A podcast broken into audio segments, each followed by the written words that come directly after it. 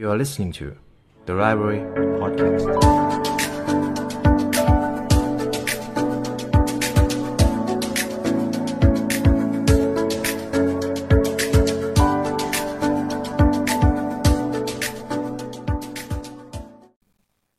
พิกมาเลียนเอฟเฟกทฤษฎีที่อาจช่วยกำหนดชีวิตทั้งชีวิตของคุณ สวัสดีคุณผู้ฟังกันอีกครั้งนะครับ ผมมีดีต้อนรับเข้าสู่ The Library Podcast ในช่วง Theoretical กันอีกเช่นเคยครับ ใน episode นี้ผมอยากนำทฤษฎีเรื่องของ Pygmalion Effect มาพูดคุยกันครับ ผมนำบทความนี้มาจากคุณไซเนมกุนเนล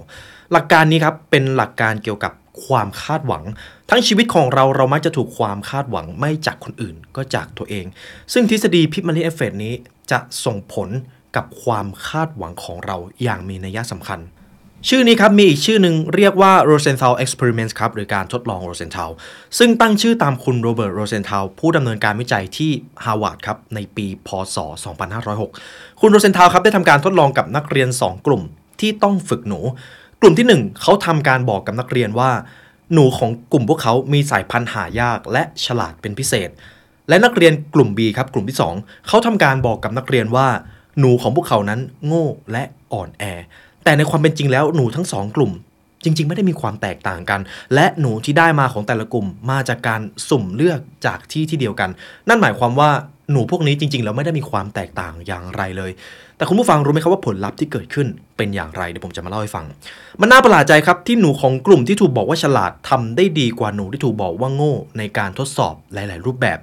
แสดงให้เห็นว่าความคาดหวังของนักเรียน และพฤติกรรมมีผลกระทบต่อผลลัพธ์ของหนู ซึ่งจริง ๆ แล้วหนูไม่เข้าใจด้วยซ้ำว่านักเรียนคาดหวังอะไร เวลาถัดมาคุณโรเซนทาวจึงนำทฤษฎีนี้มาทำการทดลองกับคนครับ เนื่องจากหากการทดลองกับหนูมันอาจจะมีบางปัจจัยหลายอย่างที่ไม่สามารถควบคุมได้ แต่ถ้าลองนำมาทดลองกับคน น่าจะเห็นภาพอะไรมากขึ้น มีการนำวิจัยครับกับมนุษย์ด้วยการทดสอบ IQ ที่โรงเรียนประถมในซานฟรานซิสโกด้วยทฤษฎีการทดลองแบบเดิม โดยกำหนดให้คุณครูทำการบอกกับนักเรียนของพวกเขาว่า นักเรียนบางคนฉลาดและมีความสามารถมากกว่าเพื่อนร่วมชั้นของพวกเขา ซึ่งรายชื่อเป็นแบบสุ่มครับ นักเรียนคนที่คุณครูพูดถึงอาจจะไม่ได้ฉลาดจริง ๆ แต่จากการทดลองเขาเลือกว่า เขาสุ่มให้เด็กคนนี้ถูกบอกว่าเป็นคนที่ฉลาดและเก่งกว่าคนอื่นๆ แล้วคุณผู้ฟังรู้ไหมครับว่าตอนที่ผมเป็นนักเรียนเนี่ย ผมเคยถูกคุณครูมาบอกว่า ผมเป็นคนที่เก่งมากกว่าเพื่อนร่วมชั้น ผมไม่รู้ว่าคุณครูเขาทำการทดลองกับผมหรือเปล่า แต่ผมจำช่วงเวลานั้นได้ ผมเองก็ไม่รู้ว่ามันมีผลอย่างไรกับชีวิตผมบ้าง แต่ผมเห็นเลยว่า ผมมีการพัฒนาการไวกว่าคนอื่นครับ อาจจะเป็นความโชคดีของผมที่ผมเป็นคนที่ค่อนข้างไม่ตั้งใจเรียนแต่เรียนได้เก่ง แล้วก็รู้ว่าตัวเองชอบอะไร จนมีวันหนึ่งคุณครูเขาเดินมา บอกกับผมต่อหน้าเพื่อนทุกคนเลยว่า ผมเนี่ยจะเป็นคนที่ประสบความสำเร็จ แล้วเขาก็ยังบอกผมอีกว่า ผมดูเป็นคนที่มีวุฒิภาวะมากกว่าคนรุ่นเดียวกัน จริง ๆ ผมจำประโยคเหล่านี้ได้ขึ้นใจมากกับคุณผู้ฟัง ซึ่งผมว่าเป็นความโชคดีมากๆเลย ผมก็ไม่รู้ว่าเพราะอะไรผมจึงเจอเหตุการณ์ที่ทำให้ผมรู้สึกโชคดีแบบนั้น แต่ผมรู้สึกว่านี่แหละครับคือพิกมาเลียนเอฟเฟกที่เกิดขึ้นกับชีวิตของผมจริง ๆ แต่ในด้านดีก็มี ความโชคร้ายของผม อันนี้เกิดขึ้นตั้งแต่ตอนที่ผมยังอยู่ชั้นประถมหนึ่งหรือประถมสองผมเคยถูกคุณครูบอกว่า ผมเป็นคนที่หัวช้า ผมเป็นคนที่เข้ากับคนอื่นได้ยาก ผมเป็นคนที่เข้ากับเพื่อนได้ไม่ดี แล้วคุณผู้ฟังรู้ไหมครับว่า ผมเป็นคนหนึ่งที่มีปัญหากับการเข้าสังคมในตอนเรียนประถมหรือมัธยมมากๆ ผมรู้สึกว่าผมเข้ากับเพื่อนร่วมชั้นได้ไม่ค่อยดีเท่ากับคนเฉลี่ยรวมกัน คำถามคือมันเป็นไปได้หรือเปล่าว่าสิ่งที่คุณครูเคยบอกกับผมแบบนั้น มันเกิดขึ้นจริง ๆ มันเกิดขึ้นจากความคาดหวังของคุณครู นี่ก็เป็น study case ที่เกิดขึ้นกับตัวผมจริง ๆ ซึ่งผมก็ไม่รู้จะอธิบายยังไงเหมือนกันกับคุณผู้ฟัง ทีนี้เรามาดูงานวิจัยที่เขาได้แบ่งนักเรียนเป็น 2 กลุ่มครับ 8 เดือนต่อมาพวกเขาทำการทดสอบ IQ อีกครั้ง ผลลัพธ์ที่ได้ก็คือ ผู้ที่ถูกคุณครูชี้นำว่าพวกเขาจะประสบความสำเร็จ สามารถทำได้ดีมากกว่าเพื่อนร่วมชั้นจริง ๆ เห็นได้อย่างชัดเจน มันจึงสรุปได้ว่าความคาดหวังของคนอื่นที่มีต่อคุณ โดยเฉพาะคนที่คุณเคารพไม่ว่าจะเป็นคนในครอบครัวคนใกล้ตัวหรือคุณครู มีผลต่อพวกเรามากกว่าที่เราคิด วันนี้ผมจึงมี 4 เคล็ดลับพิกมันเอฟเฟกทฤษฎีที่อาจช่วยกำหนดชีวิตทั้งชีวิตของคุณ ผมใช้ประโยคนี้เลย เพราะต้องยอมรับเลยว่าทั้งชีวิตของเรา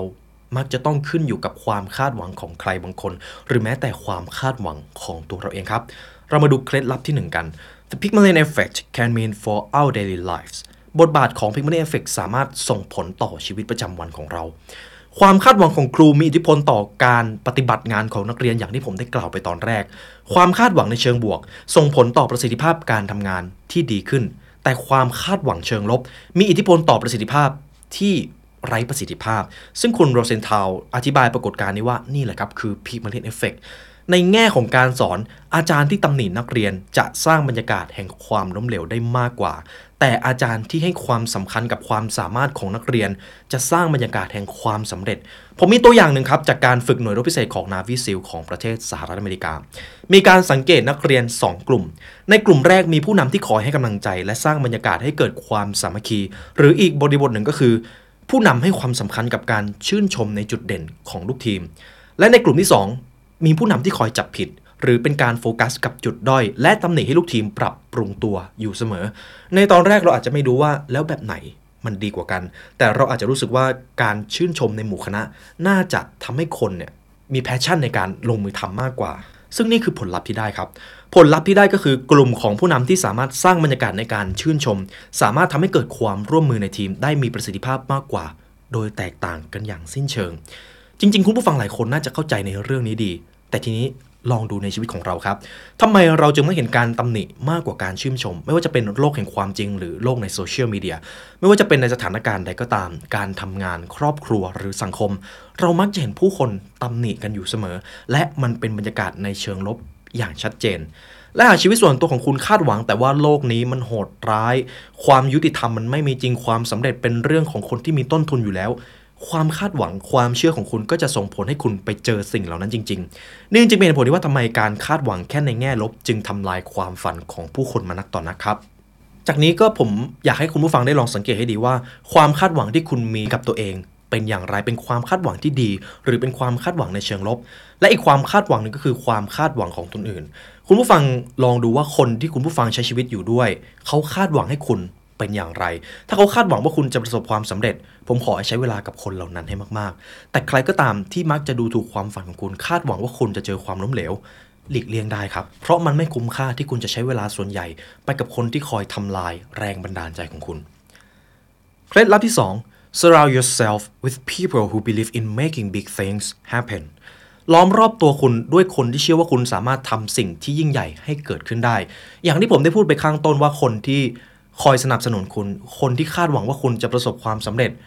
มันมีผลต่อความสำเร็จของคุณมากกว่าที่คุณคิด ความคาดหวังที่สูงจะนำไปสู่ประสิทธิภาพที่สูงขึ้นได้ นี่เป็นประโยคที่เป็นแนวคิดหลักของ p i m a l i n Effect ครับ คุณสามารถใช้แนวคิดนี้เพื่อบังคับให้เกิดการเปลี่ยนแปลงในเชิงบวกในชีวิตของคนอื่นได้ และคุณสามารถหลอกตัวเองได้โดยการที่คุณนำตัวเองเข้าไปถูกรายล้อมด้วยคนที่คาดหวังให้คุณเจอกับความสำเร็จ เพราะว่าหากคุณรู้ว่ามีใครคาดหวังในตัวคุณไว้สูง คุณจะก้าวเดินมากขึ้น พยายามทำให้ดีที่สุด และเป็นตัวของตัวเองที่ดีขึ้น และแข็งแกร่งมากขึ้น ไม่ใช่คนที่คาดหวังว่า อยากให้คุณอยู่กับความมั่นคง ไม่ใช่คนที่คาดหวังว่า ไม่อยากให้คุณออกจากคอมฟอร์ทโซนในบางครั้งเรามีความฝันครับ แต่ไม่ใช่ทุกครั้งที่เราจะมั่นใจในตัวเองตลอดเวลา คุณอาจจะไม่มั่นใจว่าจะบรรลุเป้าหมายที่คุณตั้งไว้ได้หรือไม่ แต่ถ้าคุณรู้ว่ามีคนคาดหวังว่าคุณจะทำได้ คุณจะทุ่มเทอย่างดีที่สุดโดยอัตโนมัติ มีเหตุผลหลายข้อครับที่คุณควรพาตัวเองไปรายล้อมด้วยคนที่มี growth mindset แต่ทั้งหมดมาจากแนวคิดง่ายๆ ข้อนี้ก็คือ you need to be surrounded by people who believe in your capabilities คุณต้องอยู่ท่ามกลางคนที่เชื่อในความสามารถของคุณ และบอกคุณว่า พวกเขาคาดหวังว่าคุณจะสามารถทำมันได้ดีอย่างแน่นอน มันคือเหตุผลว่าทำไมสังคมและสิ่งแวดล้อมที่คุณอยู่ มีอิทธิพลอย่างมากต่อชีวิตโดยรวม แต่ทีนี้ในอีกแง่หนึ่งครับ หลายคนกำลังตกอยู่กับชีวิตที่รายล้อมไปด้วยคนที่ไม่กล้ามีความฝัน เขาไม่กล้ามีความฝัน เขาไม่สนใจกับการค้นหาเป้าหมายชีวิต และคุณอาจจะกลายเป็นหนึ่งในนั้น ถ้าคุณเชื่อในพวกเขา การไม่มีความฝันมันอาจจะไม่ใช่เรื่องผิดครับ หลายคนอาจจะบอกคุณว่าทำไมต้องฝันใหญ่ด้วยชีวิตที่เป็นอยู่มันก็ดีอยู่แล้ว ผมเชื่อว่าเรามักจะได้เจอประโยคเหล่านี้ แต่คำถามก็คือ แล้วทำไมคนส่วนใหญ่จึงเสียใจกับชีวิตที่ไม่ได้ลงมือทำตามความฝันของตัวเองคำถามก็คือคุณแน่ใจหรือเปล่าว่าชีวิตที่ไม่มีความฝันและเป้าหมายที่ยิ่งใหญ่ จะทำให้คุณมีความสุขจนวันสุดท้ายของชีวิตคำถามนี้คุณผู้ฟังลองตอบกับตัวเองดูครับ คนที่ไร้ซึ่งความฝันมักจะบ่นกับความผิดพลาดที่ต้องเจออยู่ตลอดเวลา แต่ในขณะที่คนประสบความสำเร็จเขามีปัญหาครับ คนที่เป็นคนที่ประสบความสำเร็จคนที่เป็นต้นแบบกับพวกเราหลายๆคน ผมเชื่อว่าเขามีปัญหาและปัญหาของเขามันหนักกว่าที่เราคิด แต่เรารู้ตัวเอีกทีเขาก็ลงมือแก้ปัญหานั้นไปแล้วเรียบร้อย ส่วนคนที่มักจะพร่ำบ่นกับชีวิตที่เขาทำอะไรไม่ได้ เป็นเพราะว่าคนส่วนใหญ่ไม่ได้มีความฝัน พวกเขาแค่ต้องการใช้ชีวิตแบบเดิมๆ และบ่นเกี่ยวกับสิ่งที่พวกเขาไม่สามารถเปลี่ยนแปลงได้ นั่นจึงเป็นเหตุผลที่คุณต้องเฟ้นหาคนที่สร้างแรงบันดาลใจ ให้กับคุณ คุณอาจจะไม่ต้องไปจับมือเขาตรงๆก็ได้ คุณอาจจะมีไอดอลเป็นโรนัลโดอาจจะมีไอดอลเป็นอีลอน มัสก์คุณอาจจะไม่ต้องไปเจอเขาตรงๆก็ได้ ในโลกนี้มีสิ่งที่เรียกว่า